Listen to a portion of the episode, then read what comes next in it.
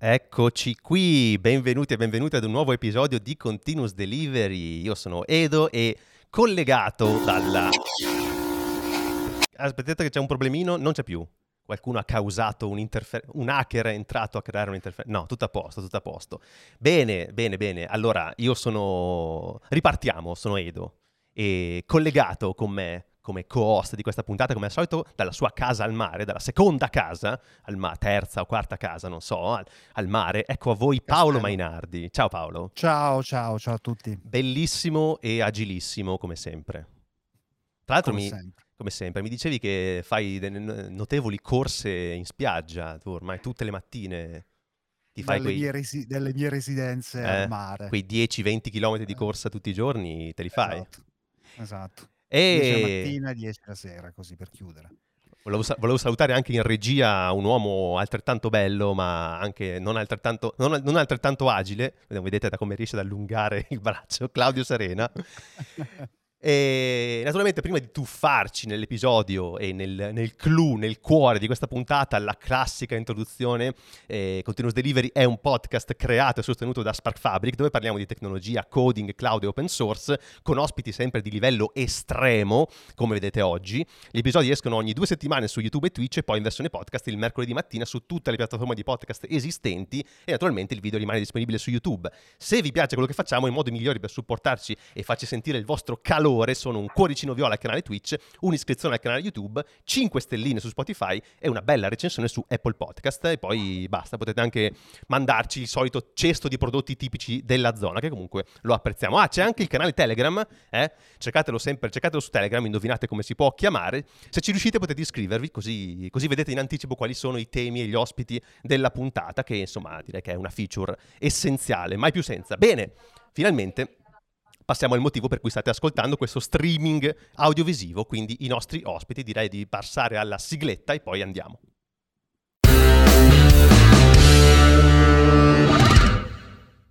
Anche questa sigla direi imprescindibile, quindi con grandissimo piacere ritrovo un ospite che era già venuto a trovarci ed è Stefano Zacchiroli che è ex board director di Open Source Initiative e oggi è eh, CTO di Software Heritage. Ciao Stefano. Ciao, ciao a tutti, grazie per l'invito. Con te oggi abbiamo invece l'attuale Executive Director di Open Source Initiative che è Stefano Maffulli. Piacere, grazie per l'invito. Ecco. Grazie a te, grazie a te di aver accettato. E come potete intuire da, da, questi ospiti, oggi parleremo di Open Source Initiative, soprattutto. Cioè vorremmo un po' parlare di temi che stanno attorno all'open source, come un po' facciamo da una decina di puntate, ma oggi in particolare concentrandoci e approfittando degli ospiti che abbiamo su Open Source Initiative, che forse non, non sapete, non tutti sanno che è il posto dove è nato il, il, termine, la definizione di open source, quantomeno per come lo intendiamo. Perché io ho fatto le mie ricerche, in realtà mi sono basato su quello che c'è scritto sul sito di Ose, quindi se hai sbagliato, Stefano, poi sarai tu che prenderai le mazzate perché sta scritto sul tuo sito. E ci sono alcune cose interessanti. Per esempio, potrete scoprire che il termine open source è stato coniato nel febbraio del 1998 in un meeting, durante un meeting a Palo Alto in California, dopo che era stato rilasciato il codice open, so- open source appunto di Netscape, che in pratica aveva fatto nascere questo movimento di advocacy per la superiorità dell'approccio open allo sviluppo software, anche dal punto di vista del business. Cioè in realtà era una specie di, se ho capito bene, una specie di think tank che si era riunito e aveva detto ma però è interessante questa cosa di questa mossa di Netscape, costruiamoci un movimento attorno, no? Può essere può essere ok. È, è una delle chiavi di lettura. È Eh? una delle chiavi di lettura. In quel periodo quello che stava succedendo è che il- il, eh, esisteva già il concetto di open source, solo che in inglese si chiamava free software.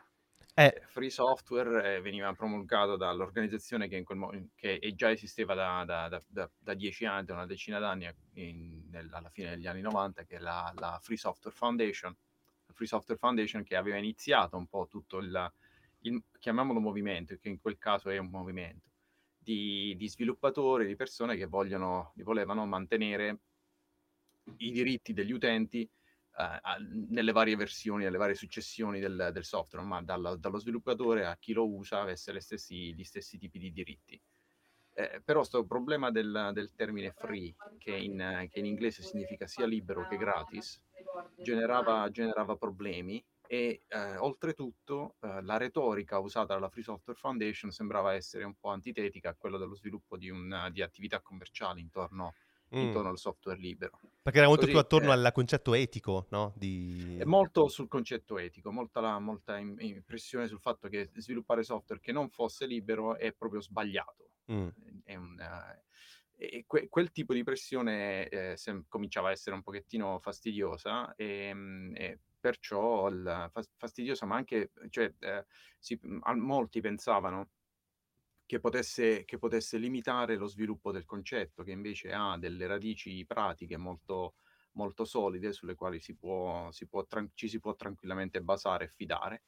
E allora questa riunione da cui ven- con un po' di persone, tra cui c'era, uh, si, si, si, narra, Denise Cooper, uh, uh, Tim O'Reilly, un altro degli iniziatori, insomma, brainstorming session e è venuto fuori questo termine open source che, che, eh, che ha preso, diciamo, ha preso, preso, preso, un po' il preso piede. E sì. tra l'altro mi, mi, pare di aver letto che si dice sia stato suggerito da eh, questa Christine Peterson, che in realtà non è assolutamente una sviluppatrice di software, è una, una che si occupa di forecasting quindi proprio tutt'altro, certo. per far capire che insomma era abbastanza eterogeneo questo gruppo, non era incentrato sullo sviluppo software. No, infatti, infatti, effettivamente una, una, una delle caratteristiche di, dell'Open Source Initiative, volendo, è, è, anche questa, che tende ad attrarre molti eh, persone di, di, vari campi. Guarda me stesso, insomma, io sono un architetto, non, ho, non sono uno sviluppatore. Un architetto proprio, quindi non software architect, proprio no architect, traditional Vengo architect. proprio dall'architettura. Sì. E come, come, come, sei stato coinvolto e tirato dentro in questo mondo del software? Domanda interessante. Il, passavo talmente tanto tempo davanti a un computer a cercare di capire come farlo funzionare, maledetti sviluppatori che fanno software e fa schifo, e, e dico, sta parlando con voi, Zach, Zach, e Paolo, sta sì, parlando sto, con voi. Stiamo, stiamo proprio... AutoCAD, eh, es, la roba di Esri, cioè, prendi questi splendidi pacchetti che ti costano mesi di lavoro per convincere il responsabile del dipartimento di allogare il budget per prendere questa maledetta licenza, poi ti arriva, ti arriva il software, ci devi sviluppare un sacco di roba sopra per renderlo funzionale diciamo, ma non può essere che abbiamo speso tutti questi soldi per, per sta roba qua, ci deve essere qualcosa di meglio. Ho cominciato a cercare, ho, ho scoperto il progetto GNU, la Free Software Foundation e quei concetti, ho detto, ah, questa roba funziona molto meglio, che dovrebbe a questo punto, diciamo, me lo devo scrivere il codice è lo stesso, eh, quantomeno datemi accesso proprio a, a tutto da zero, cioè non, eh, e, e quindi sei stato risucchiato da tutto questo... E poi sono stato risucchiato, esattamente. Diciamo che per continuare il filone tra la visione libertà individuali digitali e la visione più eh, open source is good for business, hai, abbiamo scoperto negli anni che le due cose vanno bene insieme, si possono vanno anche, come dire, vanno molto bene insieme, cioè spesso quello che è utile per le libertà individuali è anche good business, anche se diciamo, la restrizione delle libertà digitali poi negli anni si è spostata su, su altre cose, il controllo dei dati e altre faccende di cui forse parleremo dopo.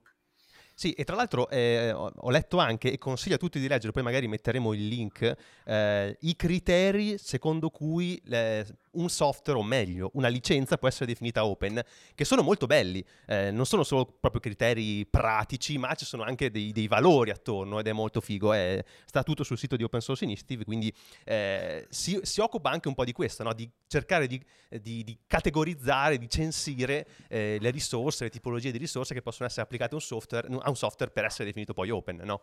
Sì, sì, in effetti la quello con il il motivo per cui è ha iniziato la la sua attività, la l'organizzazione che che ha ha ha cambiato pelle durante gli anni varie volte, e, uhm, e ma è stato proprio quello di di avere una definizione di open source che fosse un po' più schematica e più ampia che aiutasse alla valutazione delle licenze è, una, è un, la scaletta di, 10, di quei 10 punti non è altro che, io la chiamo, la, per tanti anni la, l'ho, l'ho, chiamata la, la, brutta copia, la lunga copia delle quattro libertà della Free Software Foundation, sono fondamentalmente gli stessi concetti, però sono declinati in maniera tale da poter essere una checklist su cui valutare le licenze.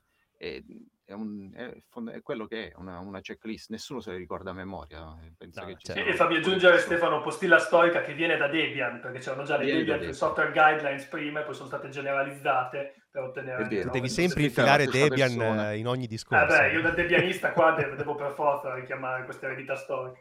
È giusto, è giusto. Sì, sono praticamente le Debian Free Software Guidelines che venivano già, erano già implementate, erano già in uso per valutare il, se un pacchetto doveva, poteva essere ammesso in Debian sono state tramutate, piccoli editing, piccole modifiche per, per, rendere un pochettino più generico. E tra l'altro per i bisogni pratici che citavi prima, nel senso che Debian, che si era dato un contratto sociale che diceva noi distribuiamo solo software libero, nel senso culturale e etico del termine, diciamo, aveva bisogno di criteri pratici, che sono esattamente i criteri di cui parlava Stefano.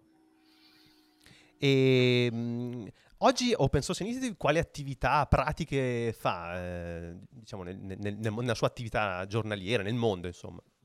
Sì, allora noi abbiamo, abbiamo praticamente tre programmi di, di, di attività. Uno che abbiamo istituito e formalizzato recentemente eh, si occupa di, di policy. Cioè noi mhmm, abbiamo eh, due persone eh, assunte, una negli Stati Uniti, una nel, in, in, Europa, che seguono l'attività legislativa eh, per studiarla e eh, essere in grado di, di, di aiutare la comunità a capirle e anche aiutare, eh, i, eh, aiutare anche i, i, diciamo, i legislatori eh, a comprendere l'open source.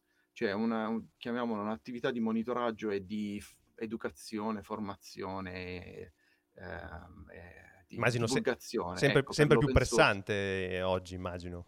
Proprio perché, infatti, abbiamo iniziato l'anno scorso proprio per, eh, prima per, per un motivo per un motivo molto semplice, perché prima di, dell'anno scorso eh, non c'era un executive director all'Open Source Initiative, cioè io, io ho iniziato alla fine del 2021 come, come per la prima volta avendo uh, uh, come, come executive director con uno staff professionale e ho cominciato a costruire lo staff durante il 2022 e quindi una questione di tempismi.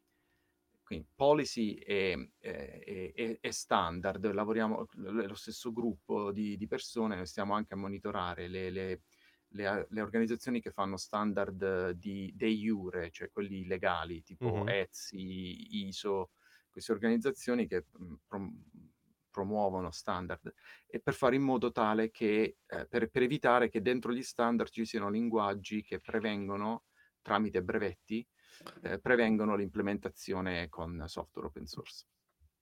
Questa okay. è una delle attività più, uh, più, più grosse. Ma io ho una curiosità con Linux Foundation che oggi è un po' crea fondazioni, ogni tot ne crea una nuova, l'ultima, la OpenSSF, che si occupa di security. Che, che tipo di collaborazione avete se ne avete? Una, immagino di sì. L- loro sono, allora, eh, l- ad Open Source Initiative ci si può affiliare come organizzazione e come membro individuale. La Linux Foundation è una delle organizzazioni affiliate di, di, Open Source Initiative, abbiamo una collaborazione abbastanza stretta, ci sentiamo spesso anche sia con, uh, con, con i vari executive directors e anche con cioè, più o meno le, le, persone le conosciamo un po' tutte quante, collaboriamo abbastanza, abbastanza attivamente.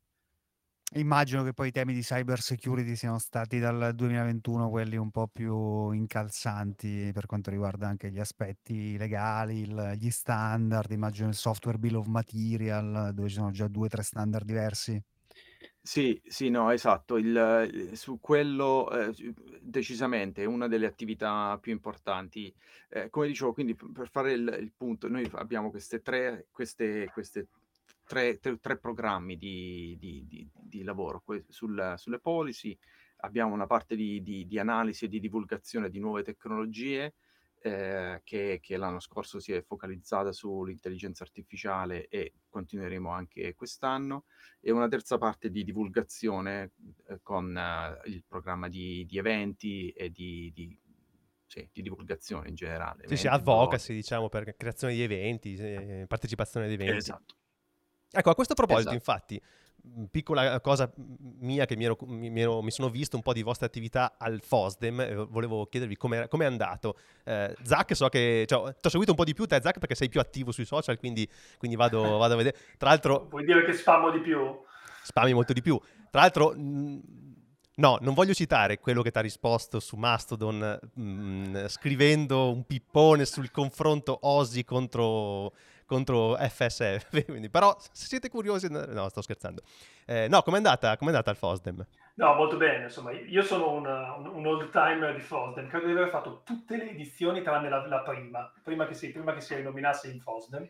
Però ovviamente tranne le ultime due, due anni quando è stato virtuale, non ho partecipato alle conferenze virtuali, mi fanno veramente un po', un po', fatica. È stato molto bello tornare in, in, presenza e poi io, come credo Stefano, ho avuto la fortuna che uh, avevo solo un talk in un panel prima di Fosden, quindi per la prima volta in tanti in tanti anni ho, mi sono goduto Fosden da partecipante, correndo da una dev room all'altra, io principalmente ho, ho messo le mie tende nella dev room di Rust, nella dev room di Legal and Policy, dove ci sono spesso uh, amici, amici, e colleghi comuni miei e di Stefano, e, e un po' di, di main home, è andata molto bene. È stato molto piacevole tornare in mezzo a questa banda di, di geek che prendono d'assalto il campus de, dell'università dove da più di vent'anni si tiene Fosden.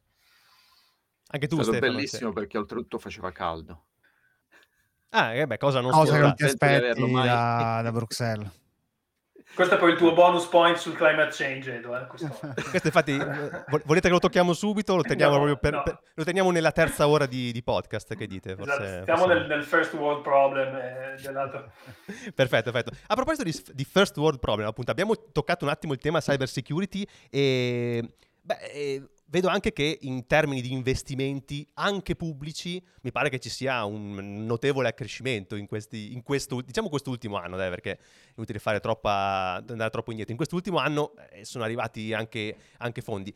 Ma eh, quindi come, cioè, come funziona un po' la collaborazione tra il pubblico per esempio, butto lì la, l'Unione Europea che fatto, sta facendo delle cose eh, interessanti, poi vi chiedo anche magari un parere sul, come si chiama, Cyber Resiliency Act, che insomma... Che è ancora in, in lavorazione. Sì.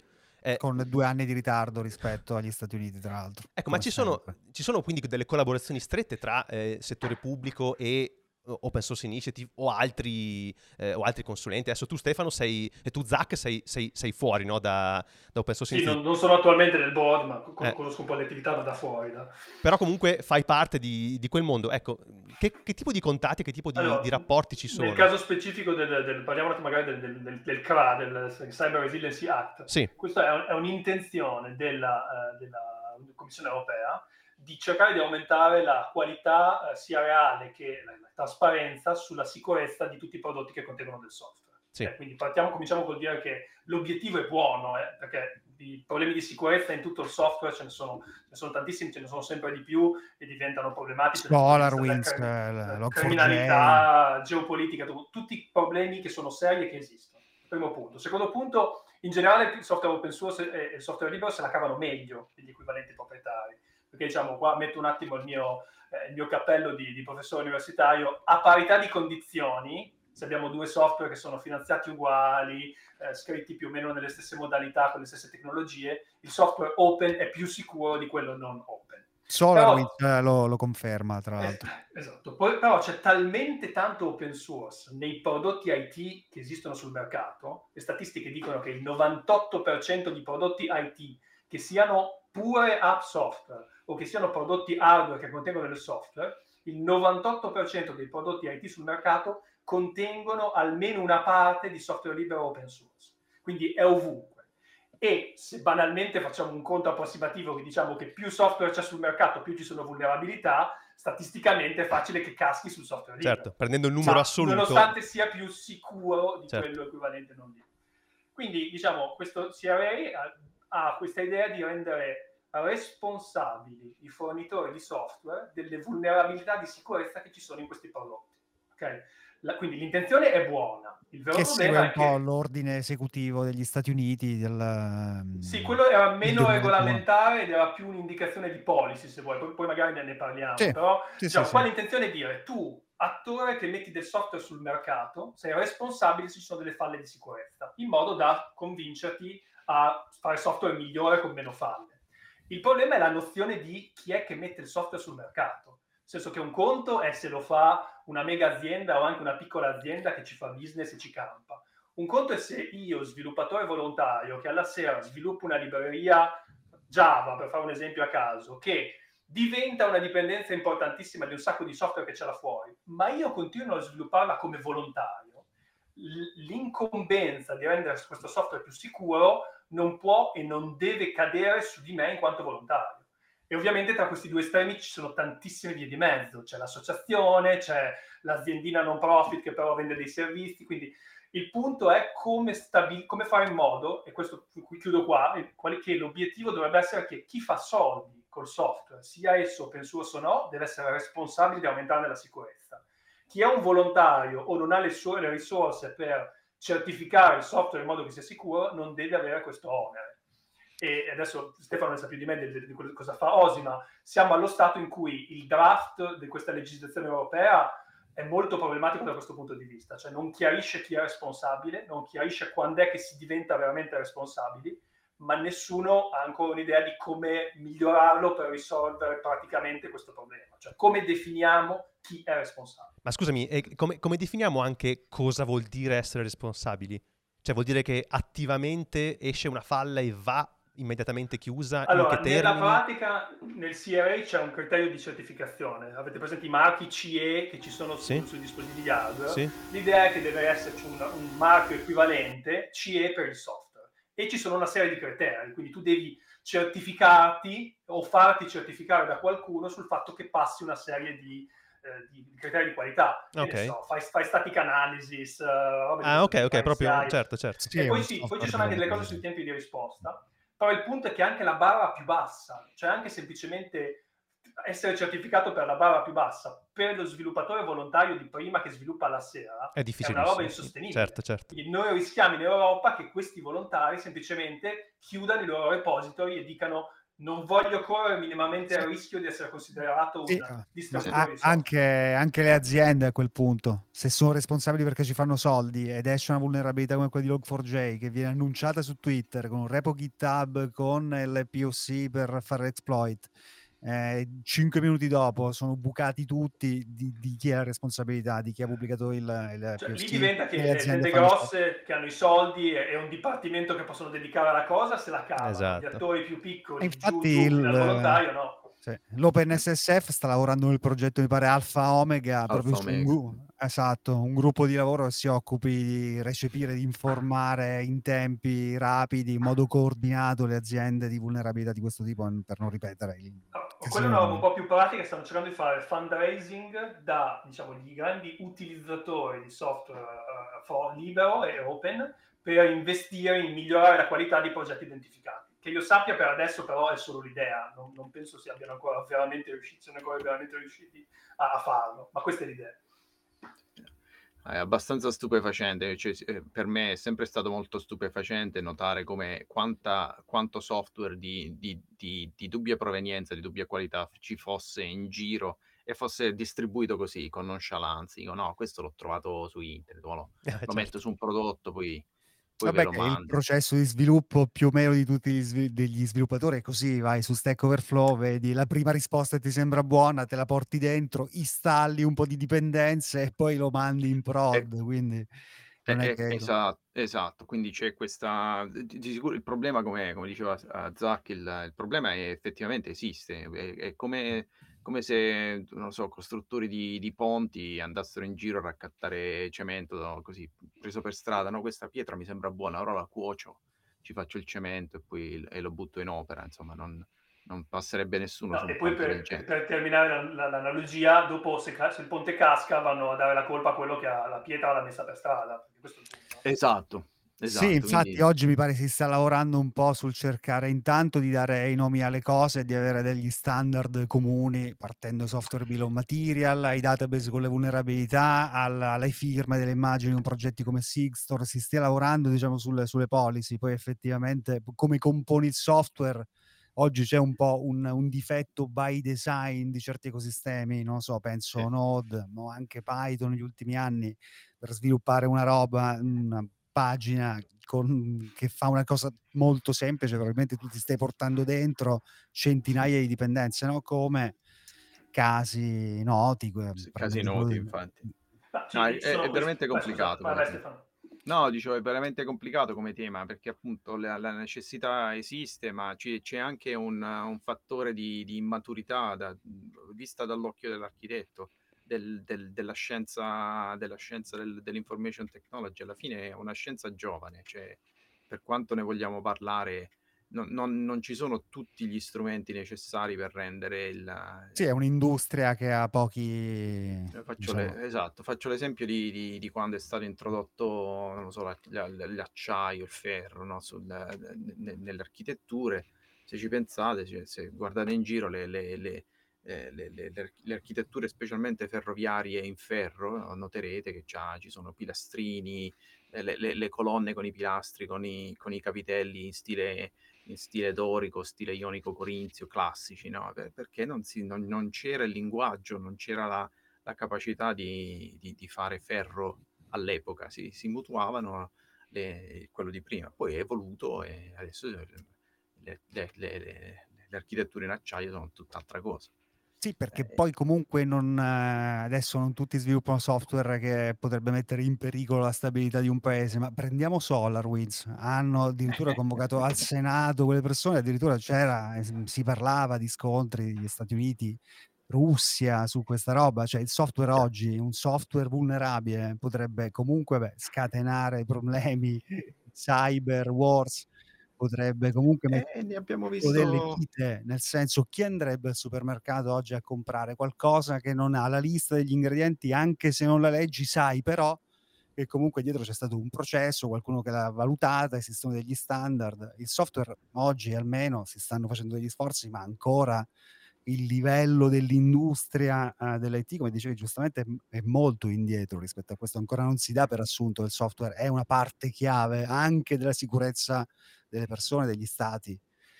Eh, però Sì, fo- cioè, il tema che tocchi è quello del, del software bill of material, che è la lista degli ingredienti del, del- del software dei- che riceviamo nei dispositivi. E, oh, questo è un tema, siamo ancora indietro rispetto all'equivalente materiale. Parte del motivo è che, essendo software, che è un, che, dire, è un bene non rivale, no? cioè lo puoi copiare eh, facilmente, molto di più che copiare una scatola di, con una scarpa dentro, e essendo software libero, e quindi chiunque può modificare, le differenti versioni si moltiplicano molto più facilmente che le versioni di una scarpa o di un mattone.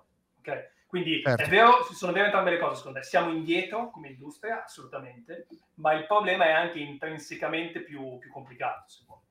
Eh, Certo, c'è poi di- tutto il discorso del- della firma, del- degli artefatti, per sapere che effettivamente quella roba che io sto prendendo, infatti il progetto Sigstore No, chi l'ha, fa- no, infatti, chi l'ha fatto, la, quella è la tracciabilità, chi- cioè la tracciabilità... Esatto, chi lo ha fatto sono due i temi grossi infatti oggi, è firmare i progetti open source semplificando al massimo il, il processo e poi definire semplificando al massimo la lista di materiali che hanno composto quell'artefatto. Poi che queste due cose risolvono il problema della security, no, ma quantomeno puoi decidere tramite delle policy, ok, u- nessun software che non sia firmato eh, o che non abbia una bill of material da me non può entrare, oppure posso decidere che se ha una vulnerabilità AI facendo uno scanning Certo. delle dipendenze, che poi sono anche lì una serie di complessi. è, è dove metti la responsabilità, nel senso che tu puoi avere Sì, tutto questo, esatto. no? Però Eh, l'importante è che la responsabilità finale cada su eh, chi, Chi- ha i soldi chi per, lo per com- migliorare le cose sostanzialmente. Sì, infatti, cioè non può Esatto. ricadere su- sull'ultimo sfigato degli sviluppatori che ha fatto un progetto come quello di Core.js ultimamente, che è la dipendenza di tutto, ma nessuno lo paga. Esatto, Ne- nell'esempio dell'integratore che faceva prima Stefano, cioè se tu prendi la famosa pietra da per terra, sei tu integratore che poi vendi il ponte al pubblico o a chi- o chiunque altro che deve essere responsabile della due diligence, cioè sei tu che devi verificare quali versioni hai messo e se hai messo due versioni incompatibili che causano un problema, la colpa deve essere tua integratore, non di, da chi hai Certo. le cose. Ah, torno un attimo su, eh, su- su Stefano Maffulli e su, e su Osi perché tutte queste informazioni che ho, ho preso, in realtà questi temi che ho preso, sono parte di un blog post che ha scritto proprio Stefano sul, sul blog che si chiama Voices of Open Source, che è il blog eh, di, di Osi, e tra i vari temi appunto c'è, c'è questo, c'è questo post che affronta quali saranno i temi importanti dell'open source di quest'anno, c'è appunto la cyber security, ma c'è anche il tutto della questione del licensing i problemi legali che gli enti pubblici ma anche privati devono affrontare riguardo l'aspetto delle licenze in open source e è nata una figura professionale che ho appreso da questo post che mi ha assolutamente affascinato e io chiedo appunto a Paolo Marinari di Sparfabric di nominarmi ufficialmente con il nome di questa figura professionale perché è eh, la figura del coso si chiama così, Coso. Quindi io voglio essere nominato ufficialmente il Coso di Spark Fabric.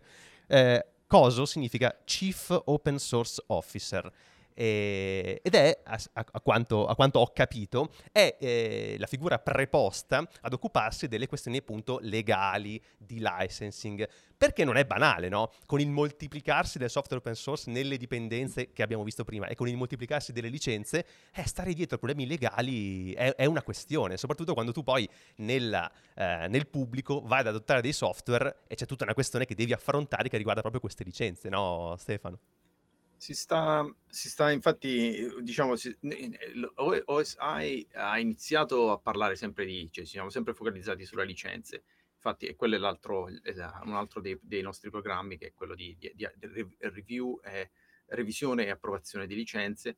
E da, da, da, da poco abbiamo anche eh, assunto, da, questa settimana abbiamo assunto una persona per lavorare, un community manager per lavorare al progetto che si chiama Clearly Defined eh, perché abbiamo sempre lavorato nell'ottica di compliance, cioè eh, ass- a- a- stai aggregando software, so, stai mettendo insieme dei, dei pacchetti che trovi su, su, sui, vari, sui vari repository, li stai distribuendo insieme, rispetta le licenze, fa in modo che effettivamente questi, questi pacchetti possano essere mescolati per fornire un prodotto nuovo.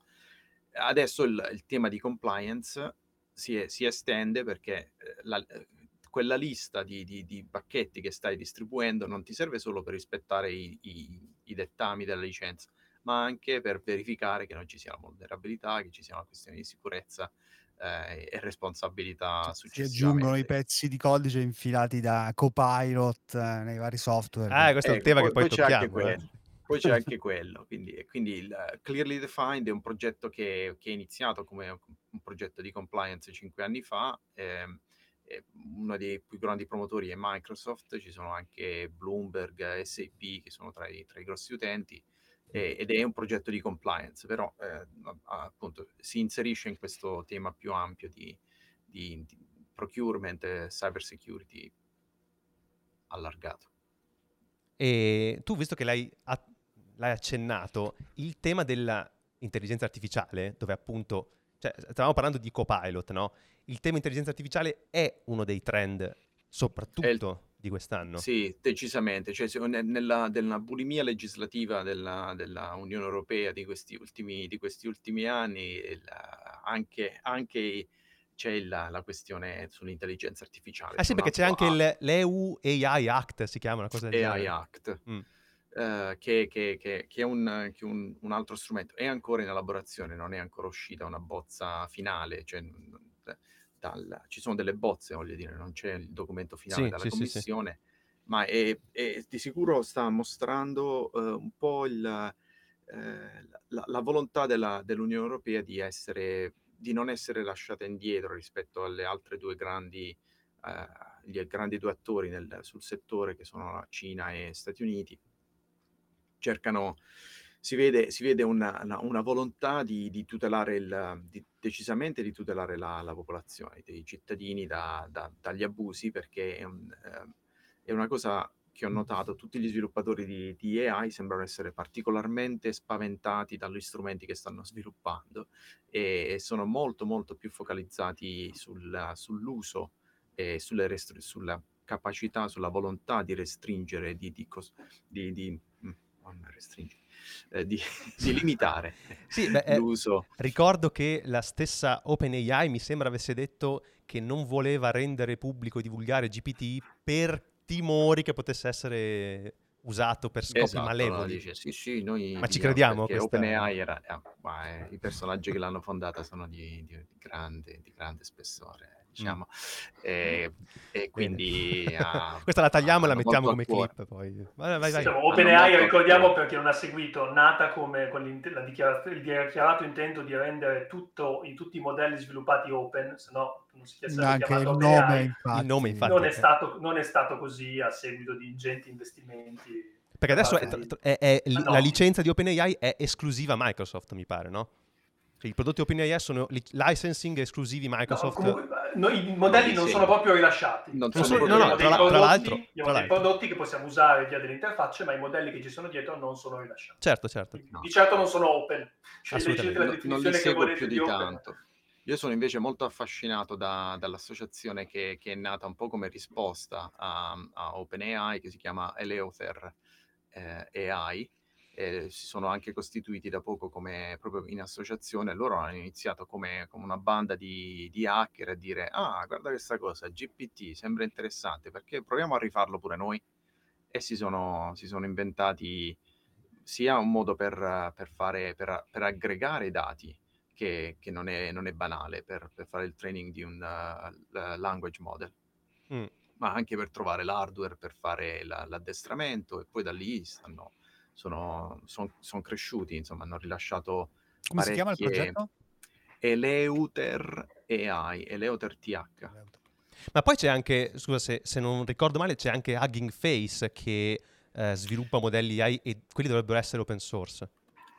Uh, No, se- vuoi nel caso specifico di- del codice, parliamo di modelli sul codice, modelli generativi per il codice. Per il codice, sì, modelli di, che sono fatti, di cui facciamo training sul codice sorgente e che sono capaci di produrre codice basate su un prompt. Questa è l'idea generale. Di solito il prompt sta in un commento, in com- l'idea è che scrivi il commento della funzione, ti genera la funzione, ma non necessariamente, possono anche completare un pezzo di codice esistente.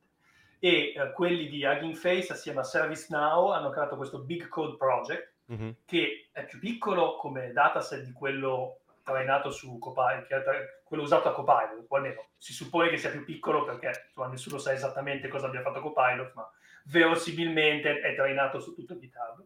E Big Code Project hanno fatto le cose, dal mio punto di vista, fatte bene, nel senso che hanno fatto, dicono esattamente su cosa hanno fatto training, tutta la pipeline di training è completamente aperta, i dataset di training sono disponibili, e poi su un sottoinsieme di, mi sembra, tre linguaggi di programmazione rispetto ai 300 linguaggi di programmazione per cui hanno creato dataset, hanno fatto training loro di un modello che è completamente aperto. Quindi si può scaricare il modello già trainato. Questo non risolve tutti i problemi, eh, perché sono i problemi di licenze che continuano ad applicarsi e se, se vole- se volete ne parliamo. Ma quantomeno in quella categoria lì hanno fatto un po' il meglio che, che esista oggi. Quindi voi Sì. potete oggi scaricare un modello trainato su, mi sembra, Python, JavaScript eh, e Java, vado a memoria, magari mi Mm. sbaglio, scaricarlo, farlo girare sulla vostra macchina e sapere esattamente su quale repository è stato allenato. Ecco, diciamo, quello è un modello open, quello di OpenAI, diciamo, no, eh, anche nonostante il nome. No, la questione, nome. la questione delle licenze invece è, è interessante, cioè ehm, c'è stata anche una class action contro, contro OpenAI, Copilot e Microsoft perché insomma un sacco di gente dice giustamente o, o non giustamente, io non, non- non riesco a definire, non so se eh, Open Source Initiative ha una sua, un suo statement su questo, che codice open source rilasciato magari per l'uso umano, quindi per l'integrazione umana, invece eh, usato così per fare business con delle macchine non è esattamente la stessa cosa. Eh, è un- è- però nessuna licenza in realtà, almeno mi sembra di aver capito, riesce a chiarire questo punto. Cioè, è, è giusto, è, le- legittimo quello che fa eh, GPT, Codex, quello che fa Copilot, o è borderline?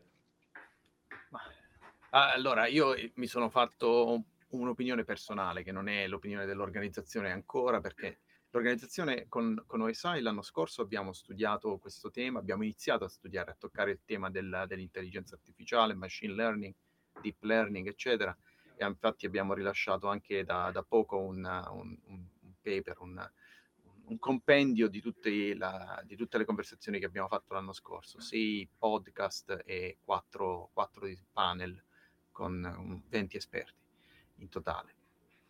Il- mi sono fatto un'idea del, del- del fatto che le grosse aziende hanno decisamente la capacità di accumulare una grande quantità di dati, o perché gliele forniamo noi, tipo Google, Facebook, che gli regaliamo le, le nostre, i nostri contatti, il, le, le- le fotografie, il- i- con i tag, con, con le etichette per dire questo è mio cugino alla festa di compleanno a, a Canosa di Puglia, sa tutto, c'è tutto scritto.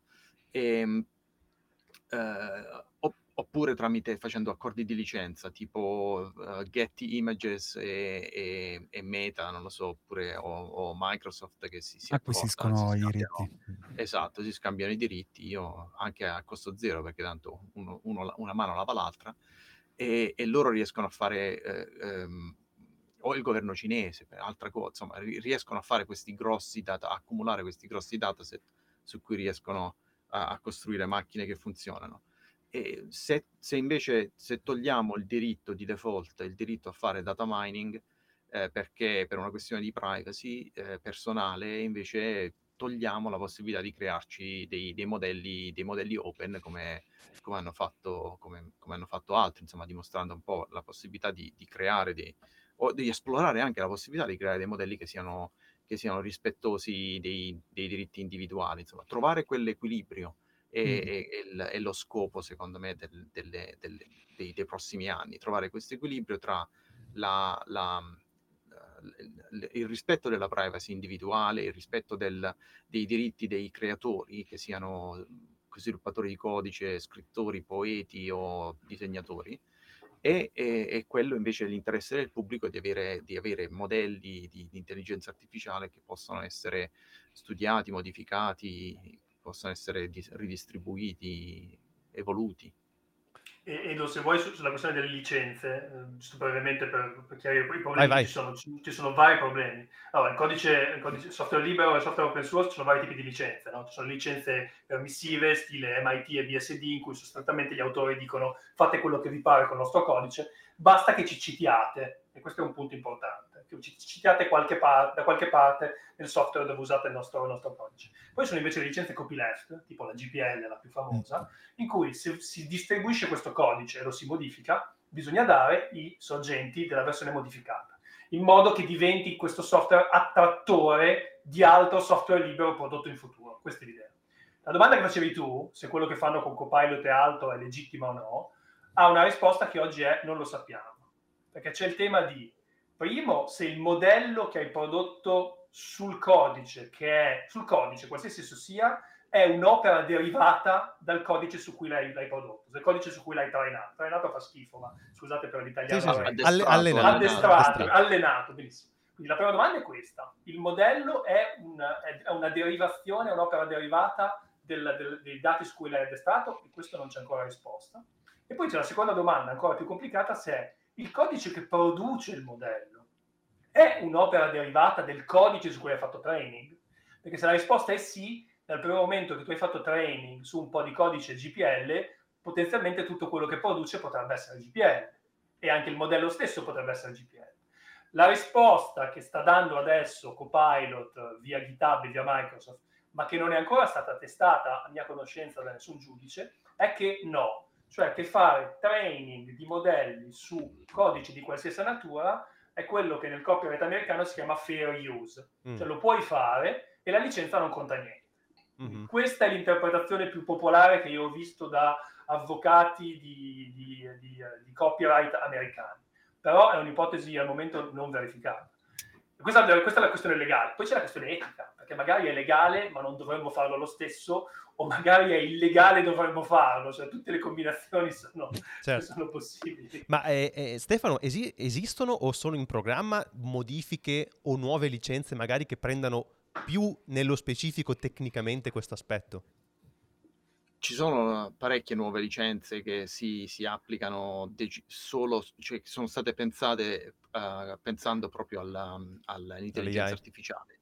Perché il, il, se vai su adesso Hugging Face è uno dei, dei posti, un po' come GitHub per, per, il codice, Hugging Face per i modelli. Sì. E, ehm, per i modelli di intelligenza artificiale. Se vai lì su vedrai che la, una delle, delle, tra le licenze più, più comuni c'è la Apache Software License. Mm-hmm dove c'è scritto un concetto di source code, scr- ci sono, ci sono, eh, qualcuno usa anche la GPL, eh, corresponding source code di un modello, non, non è qual è, che cos'è, cioè, ci, è complesso, è, sì, è, difficile, sì. è difficile applicarla, no? E, quindi c'è un gruppo che si chiama Responsible AI License um, Initiative, Responsible AI Initiative, che ha sviluppato il Responsible AI Licenses, un, un gruppo di, di, licenze, e ci stanno lavorando sopra. Sono, però ho scoperto anche che ci sono anche altri approcci, cioè questi, questi sviluppatori che usano le Rail, queste licenze qui, ehm, hanno, come, hanno l'idea di, di poter imporre eh, usi responsabili tramite questi contratti, fondamentalmente queste licenze, eh, in, ehm, ma ho visto che ci sono anche altri approcci che sono invece più prescrittivi, cioè um, checklist, processi per in, eh, e, e, promesse di, di, di, utilizzo etico e utilizzo appropriato di, stru- sia nella creazione dei dataset, distribuzione dei dataset, eh, creazione di modelli e uso dei modelli. Sì, fatto sta comunque tema... che Scusa, c'è molta, c'è molta fermento nel, sì, sì. nel settore, è molto no, nuovo. No, dicevo, volevo solo dire che è, è, è, totalmente nuovo questo paradigma rispetto a tutto quello che pensavamo fosse l'uso del software fino a qualche anno fa, no? Perché per quanto uno possa impegnarsi a copiare software, non riuscirà mai a copiare tutto lo scibile eh, su GitHub in poco tempo. E quindi è proprio un tipo di paradigma nuovo che le licenze devono in qualche modo affrontare. Vai Zach che ti ho interrotto. No, no, dicevo che c'è il tema della restriction of use. Uno dei dieci punti della, delle Debian Free Software Guideline e poi dell'Open Source Definition è che non si possono imporre restrizioni su quale uso si fa di un software perché questo sia considerato libero open source. Adesso Stefano mm. magari mi sbaglio, ma le, le Rail nella maggior parte dei casi invece impongono delle restriction of use. Quindi mm, c'è proprio... E, e, sono anti, in antitesi con i, i, con i, valori storici sia del mondo open source che del mondo software libero. Eh, certo. non, questo non vuol dire che sbaglino loro, eh, ma vuol dire proprio che ci stiamo ponendo problemi completamente diversi che forse richiedono un cambio di, di paradigma di quali sono le cose giuste e sbagliate. Esatto. E poi anche perché uno come fa, se anche uno sviluppatore volesse provare a fare una causa come quello che è stato intentato, come faccio a dimostrare che il mio codice è stato usato nel tuo modello? È complicato molto no, complicato. Eh beh, ci casi... sono degli snippet di codice che se sono esattamente identici eh, ma loro dicono sono identici perché statisticamente è stato ricavato del codice che poi ha una certa probabilità di essere identico ma mh, come fai tu a provare che è esattamente è un ginepraio legale guarda eh, perché, perché, poi ma magari anche... tu quel pezzo lo hai preso a Stack Overflow cioè non, ma anche filosoficamente è, è bellissimo. è un... l'analogia con l'insegnamento mi sembra molto bella nel senso che un conte se hai imparato a memoria una poesia o l'implementazione di un algoritmo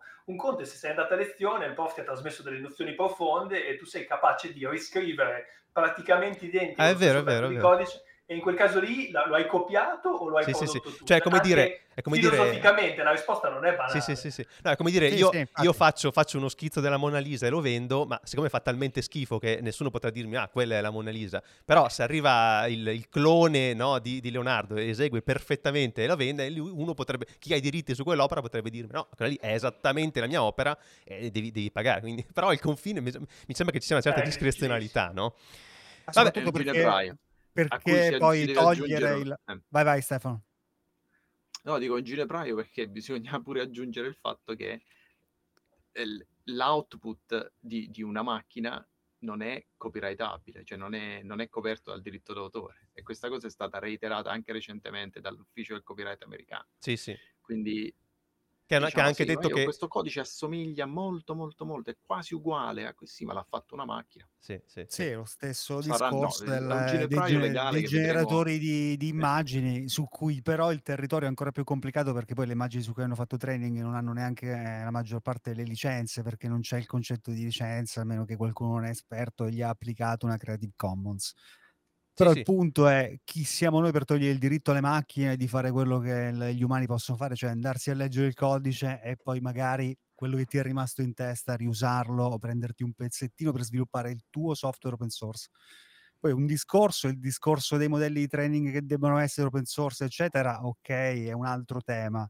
Però lì stiamo dicendo che una macchina non può fare quello che può fare l'uomo, cioè avere la libertà di guardare il codice open source tutto perché ha una capacità di calcolo enorme, eh, non poter usare quello che ha appreso per poi dare dei suggerimenti. Sì. È un magari, tema, magari... È, diciamo, è, l'etica del, delle macchine, cioè togliamo un diritto a una macchina di fare questa roba. Bisogna pensarci, sicuramente qualcuno in Europa questo tema. Secondo me un tema è tornare ai first principle, no? sia del, del, del software libero che dell'open source, ovvero l'idea di base era se esiste software che io non posso modificare e copiare e quant'altro, questa cosa non mi va bene, o per motivi di business o per motivi etici, ma poco importa, insomma, non mi va bene perché mi toglie dei diritti, voglio poterlo modificare, voglio poterlo migliorare. Oggi il modello di Copilot, nessuno che non lavori per Microsoft o per GitHub ha la libertà di migliorarlo. Okay? Quindi questo secondo me è il tema su cui dobbiamo eh, interrogarci. Qual, qual è il mondo tecnologico possibile nel quale gli sviluppatori possono migliorare il modello che usano per produrre codice? Questo secondo Però... me è un, un Questo, sogno interessante da infatti, però mettiamo caso che tu rilasci un software con la BSD. Eh, Apple sviluppa un, uno dei suoi prodotti usando il tuo software open source. Tu hai deciso personalmente di scegliere quella licenza e di essere semplicemente solo citato. Una cosa che potrebbe fare magari eh, effetti copilot è citare se quel pezzo da, da, dove arriva o dare la possibilità di fare opt-out. Beh, lo Però secondo me torniamo pure al, al discorso del l'open source initiative forse quando è iniziata era quella di divulgare il, il, diciamo il, le, le, basi dei eh, vantaggi da tutti i punti di vista etici, economici dell'open source. Oggi probabilmente la cosa più importante è divulgare una corretta scelta della licenza, perché diciamo di base oggi si sviluppa software open source, come diceva Zach prima, il 98% del software, qualsiasi device vai a prendere, anche le auto, se vai su e-license troverai delle license open source.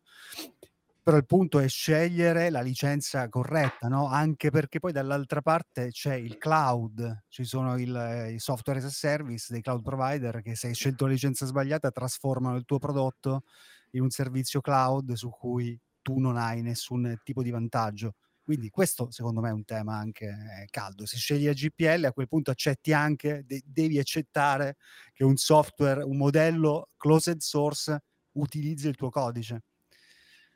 Ma in tutto... Come accetteresti che un'azienda lo usasse per fare il suo prodotto commerciale? Ecco. Scusate, ma in tutto questo eh, è bellissimo parlare ovviamente di licenze, di etica, eh, di permessi e possibilità che, di, di, di poter fare cose con il codice sorgenti, ma in tutto questo la sostenibilità per gli sviluppatori del mondo open source è tenuta in considerazione in qualche modo, in maniera forte? Perché nelle ultime settimane, con la vicenda Core.js, che ormai con- conoscerete tutti, è tornata no, preponderante questo tema. Eh, il piccolo sviluppatore che deve, deve, che contribuisce con un suo progetto a sostenere una larga parte di progetti molto più grossi, che invece sono super autosostenibili, eh, in quale modo si può, si può riuscire a dargli una, una certa sostenibilità? Cioè, OSI o OSI, come dici giustamente tu, eh, se, se, in qualche modo posta questo problema e sta cercando di trovare delle soluzioni o è ancora veramente troppo, troppo aperto, troppo libero?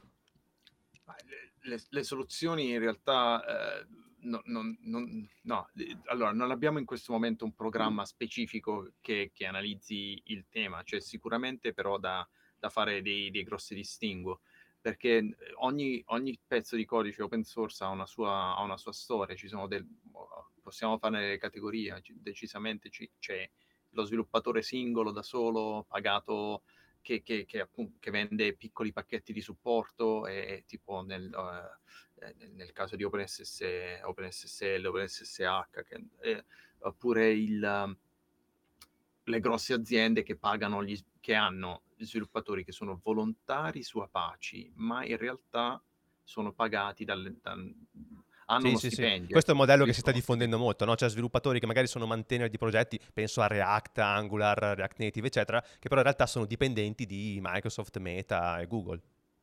Va, va, sì, certo, vanno viste le situazioni, infatti, vanno viste le situazioni e, e non, noi no, non abbiamo, un, un, non abbiamo una, una risposta, una, una, soluzione così, diciamo, ah, facciamo così, perché anche in questo caso non penso Forse che non c'è.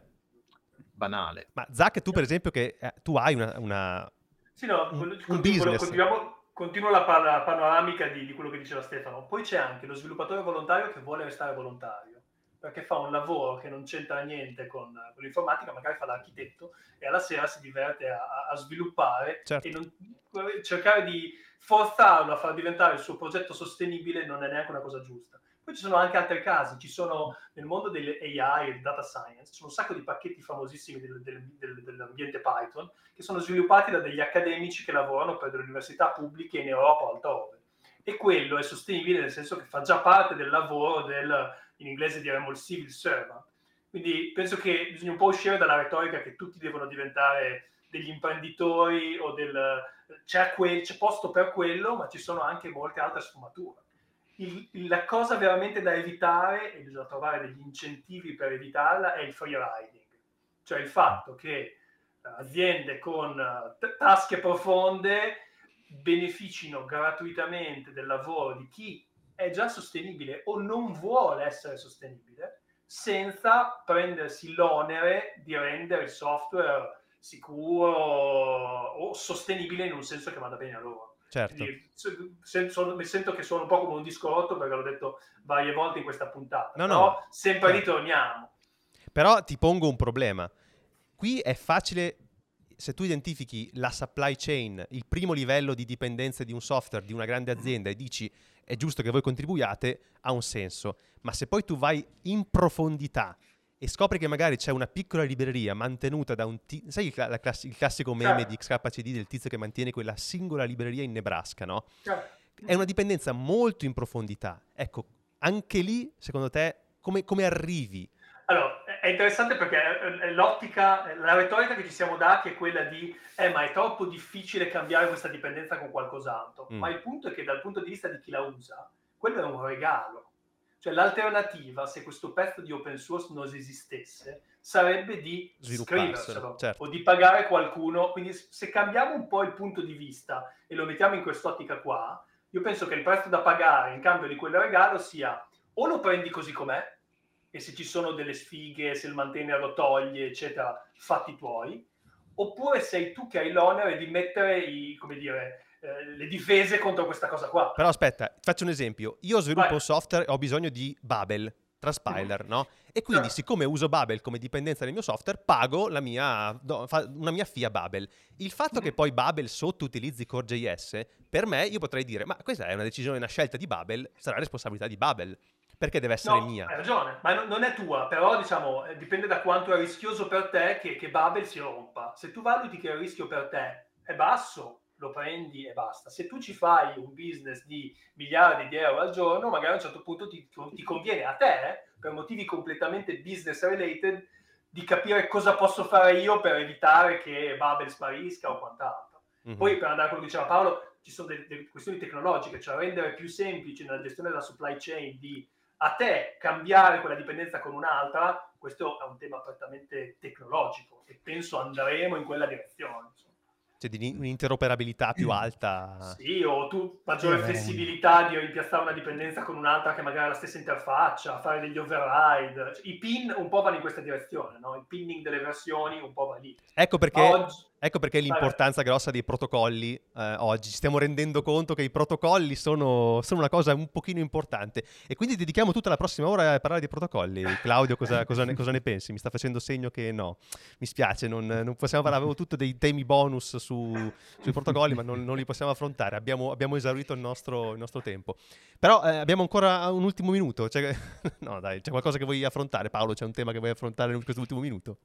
Climate change. Direi di parlare è di... È arrivato il momento. Direi di parlare di, di, di climate change. Comunque, eh, a parte sì. scherzi, su, sul, um, sul, sito di Open Source Initiative e sul blog eh, Voices of Open Source ci sono tanti temi eh, interessanti, un po' di quelli di cui abbiamo discusso oggi e altri eh, che, che, il blog approfondisce con eh, i link da andare, da andare, a approfondire, quindi vi invito ad andare a, a, vedere, a vedere, il blog per, per, saperne di più e per sapere magari anche come, come contribuire, perché Open Source Initiative, come, come, tutto, è aperta a contribuzioni, no? quindi, quindi, andate, andate siamo, numerosi. Siamo un'associazione, un'associazione di, fatta di soci soci e possono, ci si può iscrivere, cioè un, abbiamo tre, tre, livelli, anche uno gratuito, quindi... Ah, beh, perfetto. Quindi sia come, pri- sia come, come privati che come, eh, cioè come, come, singoli che come gruppi, come aziende, come associazioni? Allora, come aziende, come aziende accettiamo sponsorizzazioni, siamo okay. un'organizzazione senza fini di lucro di eh, caritatevole, um, quindi rappresentiamo gli interessi del pubblico, non degli sponsor, però accettiamo sponsorizzazioni eh, e come organizzazioni non profit ci si può affiliare, eh, anche quello è descritto sul, sul sito. E votare alle elezioni. E votare eh. alle elezioni come, come, soci membri. Ma si può ancora fare o è troppo tardi? No, potete, potete ancora farlo. Si può ancora fare, benissimo. Le elezioni per il board, giusto? Per il consiglio di amministrazione, sì. Perfetto, perfetto. Allora, eh, vi ringrazio tanto di essere stati con noi, è stata una puntata super interessante, quindi Stefano e Stefano, grazie mille di aver accettato l'invito e di essere stati con noi oggi. E Grazie a voi. Naturalmente, Grazie mille anche da parte mia. Ecco, grazie, anche a Grazie, te, dai. grazie anche a te Paolo della tua tenuta, tenuta al mare, nella tua seconda casa. Pre- presto ti voglio avere qua, eh, perché bisogna eh, cambiare anche inquadratura. Bisogna, perché... bisogna ramazzare un po'. Eh, eh, Esatto. bisogna sistemare. Adesso, tra l'altro, questa inquadratura però mi permette di non far vedere il disastro di cavi che c'è qua, quindi mi sembra anche ottima. Qua c'è un cable management da, da migliorare. E comunque ringrazio anche Claudio, naturalmente, in regia, che saluta con la sua agilità, la sua agile manina. Grazie a tutti quelli che ci hanno seguito anche oggi e naturalmente questo podcast ritornerà fra due settimane. E quindi grazie a tutti, appuntamento al prossimo episodio. Ciao ciao!